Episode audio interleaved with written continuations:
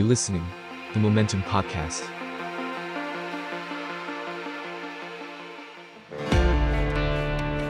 ท่องโลกดิบเถื่อนไปกับ Ways of Being Wild ส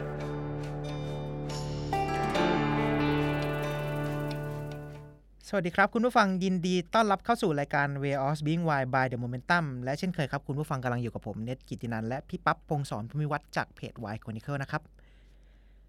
หลายท่านที่กำลังรับฟังเราอยู่อาจจะชื่นชอบการดูรายการตลกหรือเล่นมุกกับเพื่อนฝูงเป็นประจำนะครับซึ่งมุกตลกถือเป็นศาสตร์แห่งการแสดงอย่างหนึ่งนะครับที่มีกลวิธีแตกแขนงแยกย่อยออกไปมากมายซะเหลือเกินซึ่งหนึ่งในนั้นคือการผวนคำครับเพื่อเป็นการหาช่องเสียดสีหรือหลีกเลี่ยงคำหยาบคายสองแง่สองง่ามเองก็ตามหรืออาจจะผิดแปลกฉีกไปจากที่เรารู้จักกันนะครับอย่างไรก็ดีครับคุณผู้ฟังอีกด้านหนึ่งในโลกของวรรณกรรมไทยเองนอกจากการแต่งคำประพันธ์โดยสายความรู้ในเรื่องของกลสุภาพหรือกลแปดเพื่อได้สัมผัสไพเราะคล้องจองมีวรรคทำนองต่างๆที่สละสลวยก็ยังมีการนำวิธีผวนคำมาใช้ด้วยนะครับหรือว่ากล่าวในถึงเรื่องของประเด็นสองแง่สองง่ามเรื่องเพศต่างๆเรียกว่าฉีกจากทุกตำราวรรณกรรมที่เคยมีมาแต่ว่าในบทเรียนต่างๆก็อาจจะไม่มีพูดหรือว่ามีให้เราได้ศึกษาเราเรียนกันนะครับแค่ฟังก็น่าสนใจนะครับคุณฟังเพราะฉะนั้น Way of Being Wild EP ที่14นี้ครับผมและพี่ปั๊บจะขอฉีกต่างจากทุก EP ครับเพื่อมาเล่าถึงวรรณคดีไทยสุดพิสดาร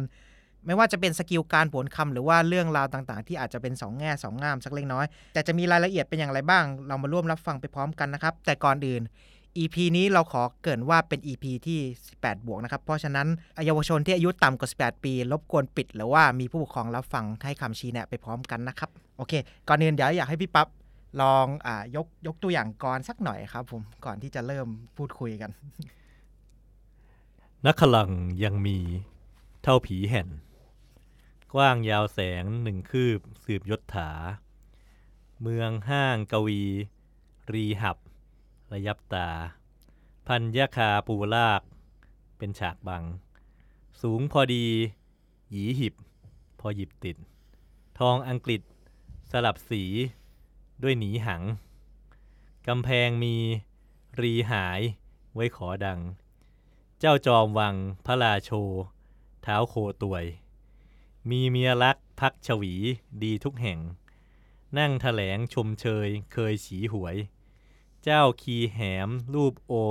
เมียโคตวยเท้าหวังรวยกอดินอยู่กินกันมีลูกชายไว้ใหญ่ชื่อใดหยอเด็กไม่รอเกิดไว้ให้ทีหันนั่นเป็นทุกดุกรอยิ่งคอดันให้ลูกนั้นหาคู่เป็นหูดีนะครับนี่ก็เป็น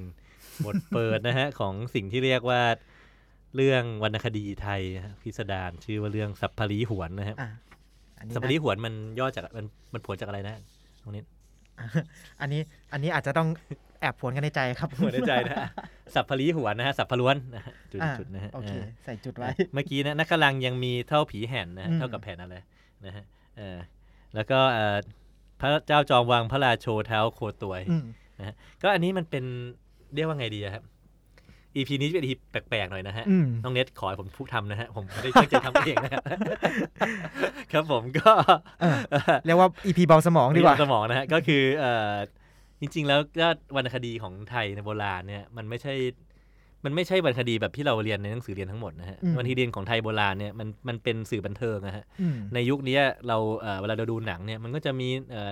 หนังแอคชั่นหนังซีรีส์หนังโป๊หนังเอ็กหนังตลกหนังลามกหนังทุกอย่างวรรณคดีโบราณมันเป็นสื่อบันเทิงดังนั้นเนี่ยมันมีทุกอย่างนะฮะมันก็จะมีแพทเทิร์นของมันไงก็คือแพทเทิร์นของวรรณคดียุคนั้นเนี่ยมันก็คือมันจะต้องมีกษัตริย์มีเมืองแล้วกษัตริย์ก็จะต้องมีเจ้าชายมีลูกชายก็จะไปผจญภัยแล้วก็ได้เจ้าหญิงจากเมืองอื่นเป็นเมียนะฮะแล้วก็ต่อสู้กับยักษ์อะไรเงี้ยเนี่ยมันเป็นแบบมันเป็นโครงเรื่องเป็นพล็อตเรื่องหลักนะฮะเป็นแพทเทิร์นหลักเลยแพทเทิร์นหลักก็เหมือนกับหนังยุคนี้ก็อาจจะต้องมีพระเอกเป็นอะไรอ่ะเป็นคนเป็นช่างทำงานแล้วก็ไปเจอนางเอกแล้วก็ต่อสู้ผจญภัยกันอะไรก็มันก็คล้ายๆกันนะแต่ยุคนั้นมันต้องเป็นแพทเทิร์นเนี่ยเจ้าหญิงเจ้าชายอะไรเงี้ยนะแต่ว่าในจำนวนนี้เนี่ยมันก็มีแบบเรื่องหลายๆเรื่องที่มันไม่ได้ทำเอาไว้สำหรับพุ่งพลิ้งเนี่ยไม่ได้ทำเอาไว้สำหรับเป็นความสง่างามมันทำไว้สำหรับความบันเทิงอะไรเงี้ยนะแล้วก็ใน EP นี้เนี่ยผมก็จะได้เล่านะฮะเรื่องต่างๆเป็นวรรณคดีที่คนไม่ค่อยพูดถึงนะฮะเป็นวรรณคดีโบราณนะฮะที่ทำขึ้นมาประการนี้โดยเฉพาะแล้วก็แสดงความหลากหลายของวรรณคดีนะครับครับผม เริ่มเรื่องแรกนะก็คือสัพพลีหวนนะฮะอันนี้เป็นวรรณกรรมท้องถิ่นภาคใต้นะฮะเขาเชื่อว่าเป็นของจังหวัดนครศรีธรรมราชนะฮะไม่มีหลักฐานว่าใครเป็นคนแต่งนะฮะสันนิษฐานว่าทำในสมัยไปอยุธยานะฮะก็จะเป็นกลอนสุภาพเป็นกลอนแปดนะฮะแล้วก็จะมีคำผวนเต็มไปหมดเลยนะฮะสัพพลีหวนนะชื่อเนี้ยมันก็คือทั้งหมดนั้นเป็นล้วนแต่เป็นเอกนะฮะนะแล้วก็มีเนื้อหาที่มันขบขันนะฮะชื่อแต่ละคนเนี่ยสองแง่สองงามหมดพ่อพระเอกชื่อโคตวยอะไรเงี้ยแม่พระเอกชื่อขีแหมนะฮะลูกชายชื่อไดหยออะไรเงี้ยนะฮะแล้วก็เนี่ยจะหาคู่เป็นหูลีอะไรเงี้ยนะฮะมีลูกสาวนางเอกชื่อไหหยีอะไรเงี้ยนะฮะก็มันก็จะมีแบบว่าคำผวนคำอะไรมากมายนะฮะอย่างแม้กระทั่งแบบเวลาทำอาหารเนี่ยเวลาวรรณคดีโบราณเขาทำอาหารก็จะบรรยายให้มันน่ากินบรรยายให้มันพลุ้งพลิ้งไอ้เรื่องนี้ก็จะหอยกับหมียำยีหำยำให้พอดาวให้ยอไข่เป็ดเด็ดให้ยำอะไรเงี้ยนะมันก็จะแบบมีเรื่องอะไรประมาณนี้นะครับก็เนื้อเรื่องเนี่ยก็สั้นๆนะก็คือว่าเป็นท้าวโคตวยนางคีแหมเนี่ยเป็นผู้ปกครองเมืองห้างกุ๋ยนะฮะมีโอรสคือเจ้าชายไดหยอนะจะหมายมั่นกับนางไหหยีนะฮะแล้วก็มีศัตรูมาโจมตีเมืองของห้างชีเป็นเมืองของนางไหหยีนะฮะนางไหหยีต้องหนีไปอยู่กับฤาษีชื่อฤาษีแหบนะฮะฤาษีแหบนะฮะภายหลังเจ้าชายไดหยอจึงมารับนางไหหยีไปอภิเษกอันนี้จบก็เรื่องมันก็ไม่ได้มีอะไรซับซ้อนมากอะไรเงี้ยนะฮะแต่ว่ามันก็เป็นแบบนี้แหละนะฮะก็จิตใจของท่านผู้ชมนะฮะถ้าฟังสิ่งนี้ไปก็จะเป็นการพิสูจน์ได้นะว่าถ้าท่านไหนไม่ทันนะก็เป็นคนท่านขอยินดีด้วยท่านเป็นคนจิตใจดีนะ แต่ท่านไหนแบบทันก็ท่านเป็นคนฉลาดปรับเปลี่ยวแล้วกันนะฮะแล้วไม่มีอะไรไม่ดีในสิ่งนี้นะครับก่อนที่จะไปต่อเนี่ยอีพีนี้ผมจะพูดถึงหลายวรรณคดีเลยนะแต่ว่าผมจะค่อยๆไล่มาแล้วกันนะครับผมจะหลังจากที่ผมเปิดจากสัพพลีหัวแล้วนะผมจะขอย้อนกลับไปนะฮะจริงๆแล้ววรรณคดีประเภทนี้ที่เรารู้จักกันก็มีนะครับผมเรื่องไหนให้ทายฮะที่เคยเรียนตอนเด็กๆนะฮะก็เฉลยนะฮะก็ระเด็ดลันไดจำได้ไหมนะก็คือเป็นวรรณคดีตลกนะฮะคนแต่งเนี่ยชื่อพระมหามนตรีนะฮะหรือชื่อจริงชื่อทรัพย์นะฮะเป็นวรรณคดีในยุคสมัยร.3นะฮะเขาก็จะแต่งเป็นเรื่องของมันจะมีข่าวว่ามีแขกเลี้ยงวัวกับแขกขอทานแย่งเมียกันเขาคิดว่าเป็นเรื่องตลกเขาก็เลยเอามาแต่งนะฮะเขาก็เอามาแต่งว่าเนี่ยเวลาบรรยายนางเอกเนี่ยก่อนหน้านี้มันจะบรรยายให้นางเอกสวยงามอะไรเงี้ยมากนะฮะแต่เรื่องระเด็ดลันไดเนี่ยบรรยายนางเอกชื่อนางประแดะนะฮะบอกว่าสูงระหงทรงเพลียวเรียวรูดงามละไม้คล้ายอูฐกะหลาป่าพิษแต่หัวตลอดเท้าขาวแต่ตาทั้งสองแก้มกะระยาดังลูกยอคิ้วโก่งเหมือนกงเขาดีดฝ้ายจมูกงามละไม้คล้ายพระขอหูกลวงดวงพักหักงอลำคอโตตันสั้นกลมสองเต้าห้อยตุงดังถุงตะเคียวโคนเหี่ยวแห้งรวบเหมือนบวบต้มเสวยสลายาจุกพระโอษฐ์อมมันน่าเชยน่าชมนางเทวีอะไรเงี้ยนั่นก็คือนมยานคอตันคอที่แบบว่าจะหัวของก็ตันอะไรเงี้ยตัวก็ดำตั้งแต่หัวจรดเท้าขาวแต่ตาอะไรเงี้ยนะฮะทั้งสองแก้มกะระยาดังลูกยออันนี้ก็เป็นกับคล้ายๆเป็นบทกวีล้ออะไรเงี้ยนะฮะครับผมก็เป็นบทกวีตลกนะครับจะขอพูดถึงบทกวีต่อไปนะฮะที่คนก็ชอบอีกนะฮะนอกจากเมื่อกี้สัพพลีหวนแล้วนะเป็นแบบตลกลามกไอ้เล่ยเดลันไดเนี่ยจะมีรสนิยมขึ้นมาบ้างอาจจะแบบว่าเน้นแบบความต่อมามีแบบมีเรื่องราวมีอะไรอย่างงี้ใช่ไหมต่อมาก็จะมีอีกเรื่องนึงนะที่ดังๆนะฮะก็จะมีเรื่องชื่อเอ็งติ่งห้าวนะฮะชื่อนี้ชื่อพระเอกนะเอ็งติ่งห้าวนะฮะนะตีพิมพ์ครั้งแรกนะฮะลงพิมพ์วัดเกาะนะฮะพ.ศ. 2435นะฮะเขาสืบหาผู้นามผู้แต่งเอาไว้ได้บอกว่าชื่อนายเสมนะฮะเป็นพี่เลี้ยงของกรมหมื่นกวีพจน์นะฮะก็คือว่าเป็นคนในวังแต่จะแบบเป็นคนเก่งคนฉลาดอะไรเงี้ยไม่รู้นะก็แต่งไอ้เรื่องเอ็งติ่งห้าวเนี่ยเอาไว้ดูเล่นเป็นกระแสแก้รำคาญครับผมแม้นใครอ่านขอสมาบรรดาฟัง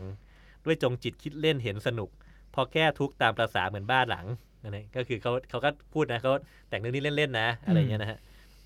เขาก็บอกว่าเรื่องนี้มันก็พูดว่าเนี่ยมันพูดว่ามันมีแคว้นหนึ่งนะจริงๆก็คือแพทเทิร์นที่ผมพูดอะเวลาขึ้นต้นทุกเรื่องมันเป็นการพูดถึงแคว้นมีกษัตริย์และมีลูกอะไรเงี้ยนะบอกว่าเนี่ยแต่ปางหลังยังมีกรุงกษัตริย์ค รองสมบัติเมืองลำบากอดอยากเหลือแทนที่ว่ามันจะบอกว่ามีแบบแผ่นดินรุ่งเรืองอะไรเงี้ยเมืองลำบากอดอยากเหลือฉีกทั้งไพร่ฟ้าข้าแผ่นดินต้องกินเกลือมาเอื้อเฟื้ออยู่แต่ก้างที่อย่างดีเจ้าเมืองเรืองเดชพิเศษสมชื่ออุดมโคตรโลดเรืองสีเธอมีอิทธิฤทธิ์ดังพาชีคลองบุดีโอดโหงเหมือนลงนาอันกรุงไกลใหญ่ลิบ20ศอกกำแพงคอกป้อมคูดูสง่าแต่ล้วนแล้วเลียวหนามงามในตา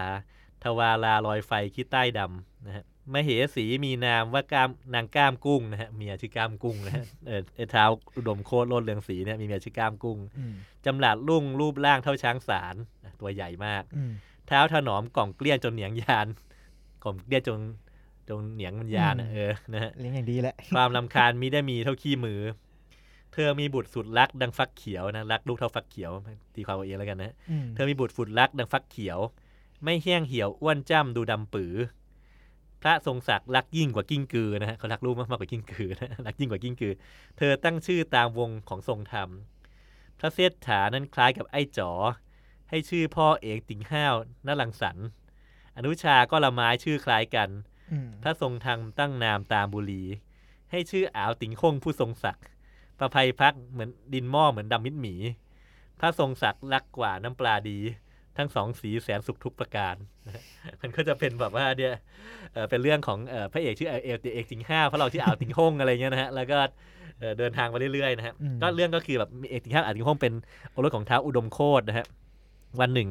โขนทำนายว่าทั้งสองเป็นภัยต่อบ้านเมืองทั้งสองก็เลยถูกเนรเทศไปแล้วก็ไปฝากตัวเป็นลูกศิษย์ของพระฤาษีเมื่อสำเร็จวิชาก็รู้สึกแทนที่ว่าจะต่อแทนพระฤาษีก็ขโมยของพระฤาษีแล้วหนีไปนะฮะแล้วก็เดินทางไปถึงเมืองแกะแมวของท้าวถิ่งโยนโกกอะไรเงี้ยนะฮะท้าวถิ่งโยนโกกเนี่ยมีลูกสาวสวยมากชื่อนางสังฆอูฐนะฮะสังฆอูฐมันไม่รู้มันชื่อมันจากอะไรนะแล้วก็นางอยากกินน้ำตับช้างก็อาสาล้มช้างให้แต่ว่าก็ยังไม่รับการยกลูกสาวก็เลยสู้กันก็ชนะก็ได้นางสังฆอูฐเป็นภรรยานะฮะก็เรื่องมันก็ประมาณนี้นะฮะเน้นฉีกใช่ฮะต่อไปจะเล่าเรื่องอีกเซตหนึ่งนะฮะอีกเซตหนึ่งเนี่ยนี่มีผู้แต่งคนเดียวกันแล้วครับผมก็เมื่อกี้สัพพลิหวนเนี่ยไม่หาผู้แต่งไม่เจอนะฮะแล้วก็เรื่องดันไดก็เป็นพระมหามนตรีใช่ไหมฮะเมื่อกี้ถ้าเป็นเอกติ่งห้าวเนี่ยก็เป็นคล้ายๆเป็นคนในวังอะไรเงี้ยนะฮะต่อมาก็จะมีคนเด่นอันนี้มีคนดังคนหนึ่งชื่อคุณสุวรรณอันนี้ปรากฏว่าวรรณคดีพิสดารเนี่ยกวีที่แต่งเรื่องพิสดารแล้วดังมากๆของไทยเนี่ยกลายเป็นผู้หญิงนะแต่งมาหลายเรื่องเลยชื่อว่าคุณสุวรรณนะฮะก็เป็นกวีหญิงที่มีอยู่ชีวิตอยู่ช่วงต้นรัตนโกสินทร์นะฮะก็เป็นธิดาของพระยาอุทัยธรรมนะฮะแล้วก็เมื่อโตขึ้นน่ะก็ถูกฝากเข้าไปถวายตัวเป็นอยู่ฝ่ายในนะฮะก็คือไปรับใช้พวกแบบว่าลูกผู้ดีโบราณเนี่ยเขาจะไปอยู่ฝ่ายในไปรับใช้เจ้าไหนผู้หญิงอะไรเงี้ยนะแล้วเขาก็จะได้รับการฝึกฝนให้มีความสามารถในการทำของชาววังเต้นรำแบบชาววังอะไรเงี้ยนะฮะเขาก็ชอบแต่งกลอนมากนะฮะแล้วก็ทำตัวถวายราชการก็แต่งออกมาหลายเรื่องนะฮะมันก็จะมีเรื่องดังๆของเขานะฮะก็เช่นเพลงยาวหม่อมเป็ดสวรรค์นะฮะอันนี้เป็นแบบว่าเป็นวรรณคดีล้อเลียนล้อพฤติกรรมการเป็นเลสเบี้ยนหรือว่าแบบผู้หญิงชอบผู้หญิงในวังอะไรเงี้ยนะฮะแล้วก็มีเรื่องอะไรเนี่ยพระมเหสีไถนะฮะแล้วก็มีเรื่องอุดมรุดร้อยเรื่องอะไรเงี้ยนะฮะแล้วก็มีเรื่องพระเอ็ดยงนะฮะจะเล่าเรื่องพระเอ็ดยงก่อนว่ามันเข้าธีมนะฮะพระเอ็ดยงเนี่ยวิธีการแต่งของมันเนี่ยเป็นวิธีเดียวกับไอ้สัพพลิหวนนะฮะก็คือพระเอ็ดยงหวนเป็นอะไรพระองค์อะไรนะอะไรเงี้ยนะไม่ใช่ชื่อพระเอกนะพระเอ็ดยงเนี่ยก็เป็นเรื่องเน้นคำผวนนะฮะนี่ของคุณสุวรรณนะฮะเรื่องราวเนี่ยก็บอกว่าพระเอ็ดยงเนี่ยมีมเหสี2องค์ชื่อนางแหงดีอีกคนหนึ่งชื่อนางแต่งแวดนะฮะพระเอ็ดยงได้มเหสีใหม่ชื่อนางโหตีแล้วก็มีโลตึงซึ่งใครก็ไม่รู้นะฮะโลตึงนะฮะลึงอะไรเงี้ยนะฮะไม่พอใจก็เลยขับพระเอ็ดยงออกพร้อมกับมเหสีทั้ง3ออกจากเมืองนะฮะทั้ง4ก็ไปเจอโจรป่าชื่อเจ็ดโยนนะฮะเป็นโจรป่าชื่อเจ็ดโยนนะเจ็ดโยนก็มีบริวาร500คนก็มาสอยพระต่อพระเอ็ดยงก็เลยแบบว่าพระเอ็ดยงก็พาโจร500คนกลับไปบุกตีเมืองคืนจากโลตึงก็จบแค่นี้นะครับตัวอย่างก็คือครั้งนี้มีกรรมจะจำจากจะลำบากยากเด็ดเป็นไฉนละหกละเหินเดินป่าพนาไลจากตากแดดแอดไตทุกเวลาคิดพลังพระนางลำไหก็กระดำทำใจเป็นหนักหนาข้ามทุ่งมุ่งตรงกงมา เสด็จโดยมลคาพนาไลเข้าในป่าละหงดงย่อสมีหอกอกระดุมพุ่มสวัยมะกอกโทนโคนจวยกลวยไกลใบยักษ์กวักไกลไปมาทั้งกล้วยไข่กล้วยขอมหอมดีบางแหงวีปรีกล้วยกลาดป่าพับพลวงมะม่วงหลอยห้อยระยะอะไรเนี่ยน้อยหนาแล้วก็ถึงคอมยวยอะไรเงี้ยนะฮะคืออันนี้ก็ลองไปพูดเอาเองนะคือแบบว่าแนะนำนะฟัง EP นี้แล้วก็พอผมพูดกลอนเสร็จแล้วก็ย้อนกลับไปฟังเนื้อต้นใหม่แล้วค่อยๆแกะทีละท่อนนั่นก็คือกอกระดุมนะกอกระดุมกอกระดำนะครับมีแต่มีเรื่องอื่นนะฮะของคุณสุวรรณนะฮะก็เช่นเรื่องอุดรุตร้อยเรื่องอุดรุตร้อยเรื่องเนี่ยไม่ลามกแต่ว่ามันแนวwhat the fuckนะฮะก็คือเขาจะเอาตัวละครในวรรณคดีไทยเนี่ยมามั่วอยู่ในเรื่องเดียวกันนะอะไรอย่างเงี้ยนะฮะ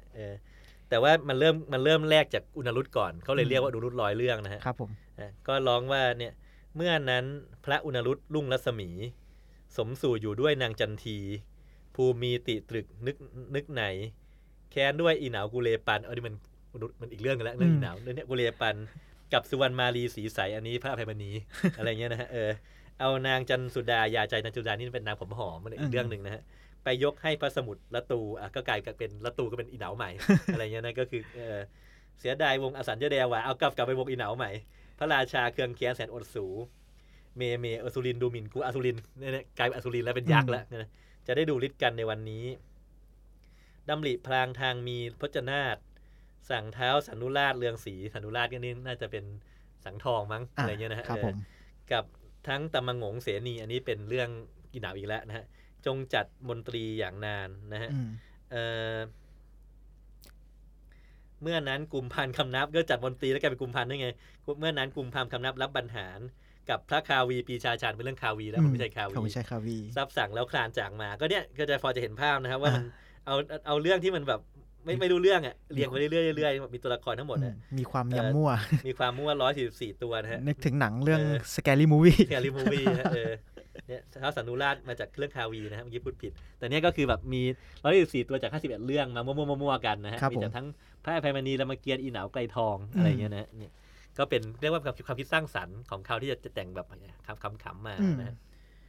แล้วก็มีอีกเรื่องนึงนะฮะชื่อเรื่องอันนี้ของคุณสุวรรณเหมือนกันนะฮะพระเอ็ดยงนี่เชื่อว่าเป็นของเขานะฮะแต่ไม่ชัวร์เลยว่าพระมเหเถรไถนะแล้วก็ดูรุดร้อยเรื่องเนี่ยก็คิดว่าเป็นของเขาแน่ๆอะไรเงี้ยนะครับผมพระมเหเถรไถเนี่ยจะเป็นอีกเรื่องนึงนะฮะเป็นเรื่องอันนี้ก็ไม่ลามกนะฮะแต่ว่าจะเป็นแนวว่ามันอ่านไม่รู้เรื่องอ่ะมันเป็นบทกวีที่อ่านไม่รู้เรื่องมันใช้คำที่อ่านไม่รู้เรื่องแต่ว่าจะอ่านทั้งหมดอ่ะฟังดูรู้เรื่องอะไรอย่างเงี้ยนะฮะเดี๋ยวผมจะอ่านให้ฟังนะฮะพระมเหเถรไถมาไหลถาสถิตยังแท่นทองกะโปลาสุขขาปาลากะเปเลวันหนึ่งพระจึงมาลึกตึก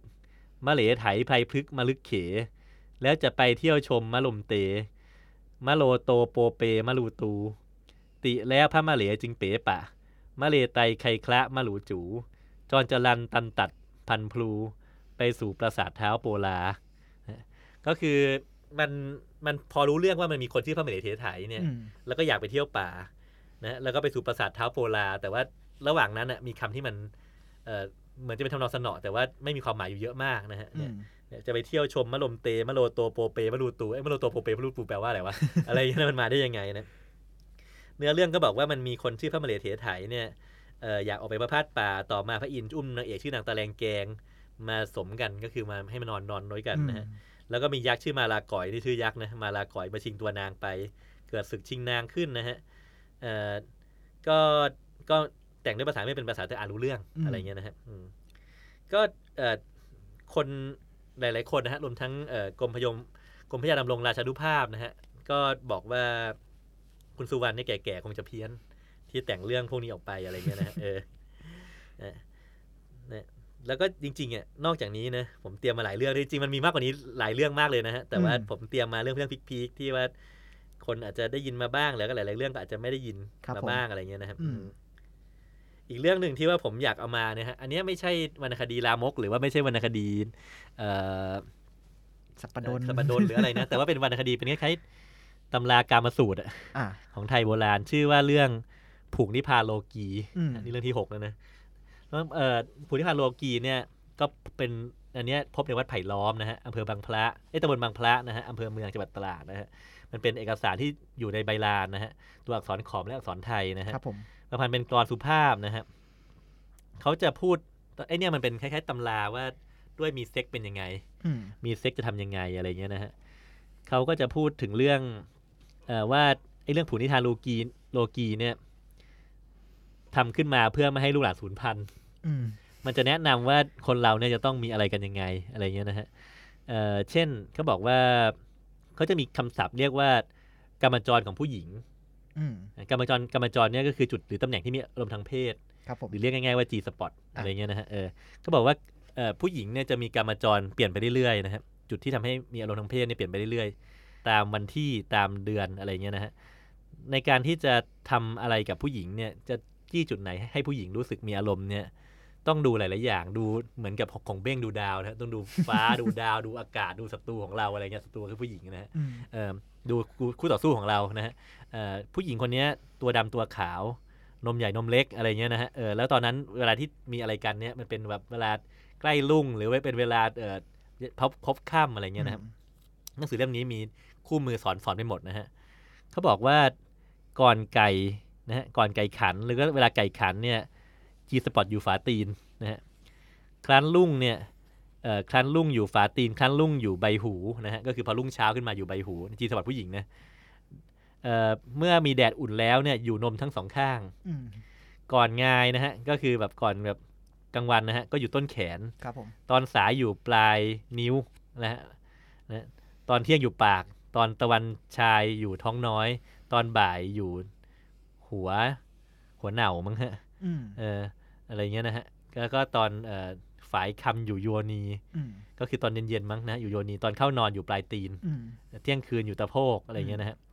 ถ้าจะเสพด้วยให้มีความสนุกหรือความมันเนี่ยให้คลำโยนี3ทีแล้วก็ให้คลำองคชาตด้วย3ทีเสพเริ่มกันละกันแหล่อะไรเงี้ยละเอียดมากนะฮะฟังดูก็เหมือนตำราเพศศึกษา2สมัยก่อนแล้วก็ยังบอกด้วยว่าเนี่ยเวลามันพูดถึงจีสปอร์ตเยอะมากเขาบอกว่าจีสปอร์ตของผู้หญิงเนี่ยถ้าผู้หญิงคนไหนหญิงใดหัวนมแดงดังลูกมาศสุปการอยู่ต้นขาคนไหนหัวนมแดงเนี่ยจีสปอร์ตอยู่ต้นขานะหัวนมเขียวกามอยู่แก้มนะฮะคนไหนหัวนมเหลืองกามอยู่ท้องน้อยหัวนมขาวกามอยู่สะดือหัวนมดำกามอยู่อกแลผมก็คิดว่าคนไทยสมัยนั้นมันมีหัวนมหลากหลายขนาดนี้เลยเหรอ สีอะไรเงี้ยนะแต่เขาก็ดูทำได้นะครับแล้วก็มีเรื่องของการทำนายลักษณะอวัยวะเพศชายด้วยในนี้นะฮะเขาบอกว่าผู้ใดลึงนะฮะลึงแปลว่าจูนะฮะผู้ใดลึงดังดอกบัวมีบุญนักหนาแลคนไหนจูหน้าตาเหมือนดอกบัวเนี่ยมีบุญนักหนาจูเป็นดอกบัวมันหน้าตาเป็นไงวะเดี๋ยวลองคิดดูแล้วกันนะผู้ใดลึงดังงัวมักเล่นชู้นักแหละคนไหนจูเป็นวัวนะฮะเหมือนจะมีชู้นะฮะจูเป็นวัวเป็นไงวะจูใหญ่ไปดูกันจูใหญ่ผู้ใดลึงดังม้ามีเมียถึง2คนมักเล่นชูนักแหละผมอาจจะอ่านผิดก็ได้นะแต่ว่าเนี่ยก็คือคนไหนจูเหมือนม้ามีเมียเนี่ยมักจะเล่นชู้มันก็จะมีความอ่านยากแหละก็แปลว่าจูใหญ่ยิ่งใหญ่ยิ่งเล่นชู้ผู้ใดลึงยาว6องคุลีแปลว่านิ้วนะฮะผู้ใดจูยาว4นิ้วเนี่ยลูกหลายคนผู้ใดถ้ายาว5องคุลีเมียรักนักหนาแหละจูผู้ใดจู5นิ้วเนี่ยเมียรักมากถ้ายาว6องคุลีเมียเล่นชูนักแหละ ยาว6นิ้วเนี่ยเมียเล่นชูนะ ถ้ายาว7องคุลีเข็นใจนักหนาแหละจะยากจนนะฮะจูยาวจะยากจน7นิ้วถ้ายาว8องคุลีมักตายโหงแหละ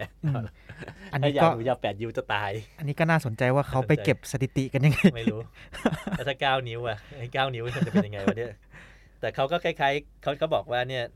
จงจูเล็กแล้วดีคนแต่งมันเป็นยังไงวะเนี่ยก็คือพูดง่ายว่าอย่าจูใหญ่เลยนะฮะจูเล็กไว้เถอะดีแล้วเมียรักนะฮะจูใหญ่ๆเดี๋ยวมันเล่นชู้อะไรเงี้ยนะฮะก็มันมีความละเอียดมากเลยมีความละเอียดมีความเหมือนกับให้จงจูเล็กและจงไล่ตามจีสปอร์ตของผู้หญิงไปตามลมฟ้าอากาศและคู่ต่อสู้ของเรา อันนี้ก็คือเป็นแบบว่าตำราเพศศึกษาคุณอากังฟูคือพวกกังฟูใช่ประมาณนี้ฮะทั้งหมดทั้งมวลนะฮะก็ผมก็ให้ตัวอย่างวรรณคดี แปลกๆพิสดารเอาไว้แล้วนะแต่ว่าจริงๆแล้วอ่ะวรรณคดีพวกนี้มันไม่ได้แปลว่ามันจะต้องไร้สาระเสมอไปเดี๋ยวจะขอปิดท้ายหน่อยว่าอย่างเรื่องพระมเหไถเนี่ยมันเป็นเนี่ยมาเหลไถไรลึกมาลึกเป๋อะไรเงี้ยนะคือการที่แบบว่าคุณสุวรรณเนี่ยใช้ถ้อยคำที่ไม่มีความหมายจำนวนมากเนี่ยแล้วก็เอามาเรียงกันอะไรเงี้ยนะฮะแล้วก็ทำให้อ่านรู้เรื่องแต่ว่ามันดูมันใช้คำไม่รู้เรื่องมันทำให้มันอ่านดูรู้เรื่องเนี่ยมันแล้วมีคนบอกว่าเขาเพี้ยนอะไรเงี้ยนะฮะอาจจะไม่เพี้ยนก็ได้นะอาจจะไม่เพี้ยนก็ได้คือเขามีคนวิเคราะห์ว่าตอนนั้นเนี่ยเป็นยุคร.3นะฮะร.3เกิดอะไรขึ้นร.3ก็อาจจะไม่โปรดให้คือยุคร.2เนี่ยมีพวกกวีราชสำนักเยอะมากร.2เป็นกวีชอบเลี้ยงกวีไว้เยอะร.3เป็นนักธุรกิจนะฮะเป็นพ่อค้าเป็นอะไรอย่างเงี้ยนะนักจัดการก็ลดรายจ่ายก็อาจจะแบบว่าไม่เลี้ยงแล้วกวีก็ปล่อยให้ไปทำมาหากินมันก็เลยกลายเป็นว่ากวีราชสำนักในยุคร.2เนี่ยออกไปหากินตามทำงานอื่นมากมายก็ออกไปอาจจะไปแต่งกลอนขายนะฮะเหมือนสุนทรภู่อะไรเงี้ยนะฮะอาจจะไปรับใช้เจ้านายเป็นรับใช้คนรวยแต่งกลอนให้อะไรเงี้ยนะอีเวนต์นี้เนี่ยทำให้งานกวีนี่มันแพร่หลายออกไปยังมีหลายประเภทหลายเมืองอ่ะนะไปยังชาวบ้านแล้วชาวบ้านเนี่ยก็เรียนกวีจากพวกกวีราชสำนักครับผมชาวบ้านก็เอาไอ้กวีเนี่ยมาแต่งตามตอนนั้นเนี่ยมันก็เลยเกิดสิ่งที่เรียกว่าฟลัดของงานกวีเนี่ยรุ่งเรืองมากแต่ว่างานเนี่ยคุณภาพต่ำลงเข้าใจไหมเพราะว่าพอกวีราชสำนักออกไปแล้วแล้วคนเรียนแบบกวีราชสำนักมาแต่งแล้วก็ไม่มีใครควบคุมไม่มีใครกรองเนี่ยมันก็จะมีกวีคุณภาพต่ำเนี่ยออกมาจำนวนมากนะแล้วการที่คุณสุวรรณแต่งไอ้เรื่องพระมเหไถเนี่ยอาจจะเป็นการเสียดสีกวีคุณภาพต่ำนะครับคุณสุวรรณนี่เป็นคนของราชสำนักนะเขาบอกว่ากวีคุณภาพต่ำเนี่ยพยายามใช้คำอะไรก็ได้เพื่อที่จะทำให้มันดูคล้องจองกันเพราะว่ากวีมันจะต้องคล้องจองกันภายในครับผมแต่คำนั้นน่ะมันไม่มีความหมายหรือว่ามันมีความหมายไม่เพราะอะไรเงี้ยก็ใช้มาก็แบบทำให้คุณภาพต่ำเขาก็เลยแต่งกวีที่มันคุณภาพโคตรต่ำไปเลยนะมันคือไม่รู้เรื่องไปเลยนะฮะเพื่อนเสียดสีเหล่านี้นะฮะครับผมพระมเหไถมาไหลถาสดิดทองแท่งทองกะโปลาสุขขาปาลากะเปเลมันก็พอรู้เรื่องอ่ะคือมันแปลว่ามันมีความสุขอ่ะแต่ปาลากะเปเลมันคือก็ทำให้มันดูแค่มันคล้องกันได้ใช่ไหมวันหนึ่งพระจริงมาลึกตึกมาเหลียไทยไฟพลึกมาลึกเขจะเที่ยวแล้วจะไปเที่ยวชมมะลมเตมะโลโตโปเปมะลูตูอะไรเงี้ยเนี่ยก็คือแต่สิ่งนี้มันอาจจะมีความหมายแฝงนะฮะสุดท้ายก็เลยจะขอสรุปว่าจริงๆแล้วอ่ะวรรณคดีก็ตามอะไรก็ตามนะฮะมันเป็นหลักฐานทางประวัติศาสตร์เป็นหลักฐานทางวัฒนธรรมนะฮะสุดท้ายแล้วอ่ะมันไม่ได้แปลว่ามันมีค่าน้อยกว่าวรรณคดีที่มันแต่งมาอย่างดีเพราะว่ามันเป็นสิ่งที่สะท้อนมนุษย์เนี่ยมีความหลากหลายในตัวเองอยู่ในสังคมของเรานะฮะซึ่งในการที่เราจะเข้าใจมนุษย์มากขึ้นเนี่ยมันก็จำเป็นที่เราจะต้องรู้หลายๆแง่มุมของมนุษย์นะเพื่อให้เข้าใจมากขึ้นแล้วก็ในวรรณคดีเหล่านี้เนี่ยอาจจะทำให้เรารู้จักตัวตนของคนในยุคนั้นเนี่ยมากกว่าวรรณคดีกระแสหลักก็ได้ใช่ไหมฮะก็ขอทิ้งข้อคิดเอาไว้ว่าเนี่ยการที่ท่านดูAV ทุกวันนี้นะมันไม่ผิดนะฮะAV เนี่ยในที่สุดในอนาคตอาจมีคนมาขุดค้นนะบ้านท่านแล้วก็เจอท่านกำลังกองนองตายก็จมกอง AV อยู่อะไรเงี้ยนะฮะเขาอาจจะเอามาไปนั่งดูใหม่แล้วก็ทำให้ท่านเขาเข้าใจท่านมากขึ้นว่าท่านเนี่ยเป็นคนยังไงอะไรเงี้ยนะก็เหมือนหนังในยุคนี้นะพี่ที่มีหลายช่องหลายประเภทแต่เราก็จะเห็นเมื่อก่อนว่าค่านิยมของการใช้ชีวิตมันก็จะมีการเกี่ยวโยงกับเรื่องเซ็กชวลพวกเลสิตเหยียดเพศต่างๆมันก็จะเป็นการปรับเปลี่ยนเป็นค่านิยมมาถึงสมัยนี้มันก็เราก็จะเห็นวัฒนธรรมเห็นบริบทต่างๆที่มันสะท้อนเห็นในยุคนั้นแต่อีกในหนึ่งมันก็เป็นการสะท้อนได้นะพี่ว่าแบบว่าตำราพวกเนี้ยที่บางทีมันอาจจะหายไปหรือว่าอาจจะไม่ได้บันทึกไว้เยอะเพราะว่าคนไทยก็ยังอาจจะปิดกั้นเรื่องเพศอยู่ด้วยส่วนหนึ่งอย่างทุกวันนี้ที่เราอาจจะไม่ยอมรับในสิ่งที่แบบเราดูสื่อลามก18บวกอะไรกันอย่างนี้ก็อาจจะไม่ได้แบบเป็นการพูดถึงดั่งโจ่งแจ้งอะไรสักขนาดนั้นครับผมเราก็จบได้สวยๆนะฮะหลังจากที่เราลามกมานานมันก็ทำให้เรามีข้อคิดอยู่ในสิ่งนั้นโอเคแต่ว่าขอบคุณทุกท่านมากแต่ว่าก็เป็นอันนี้เรามาเล่าสู่กันฟังครับไม่ได้มีเจตนาจะอยากเล่นเรื่องลามกอะไรกันขนาดนั้นโอเคก็เป็นเรื่องอาหารแล้วก็เป็นเรื่องที่รู้ไว้ใช่ว่าดีกว่าโอเคครับและสำหรับรายการ Ways of Being Wild EP นี้ก็หมดเวลาลงแล้วนะครับผมและพี่ปั๊บต้องขอตัวลาไปก่อนสวัสดีครับขอบคุณครับ You listening the Momentum Podcast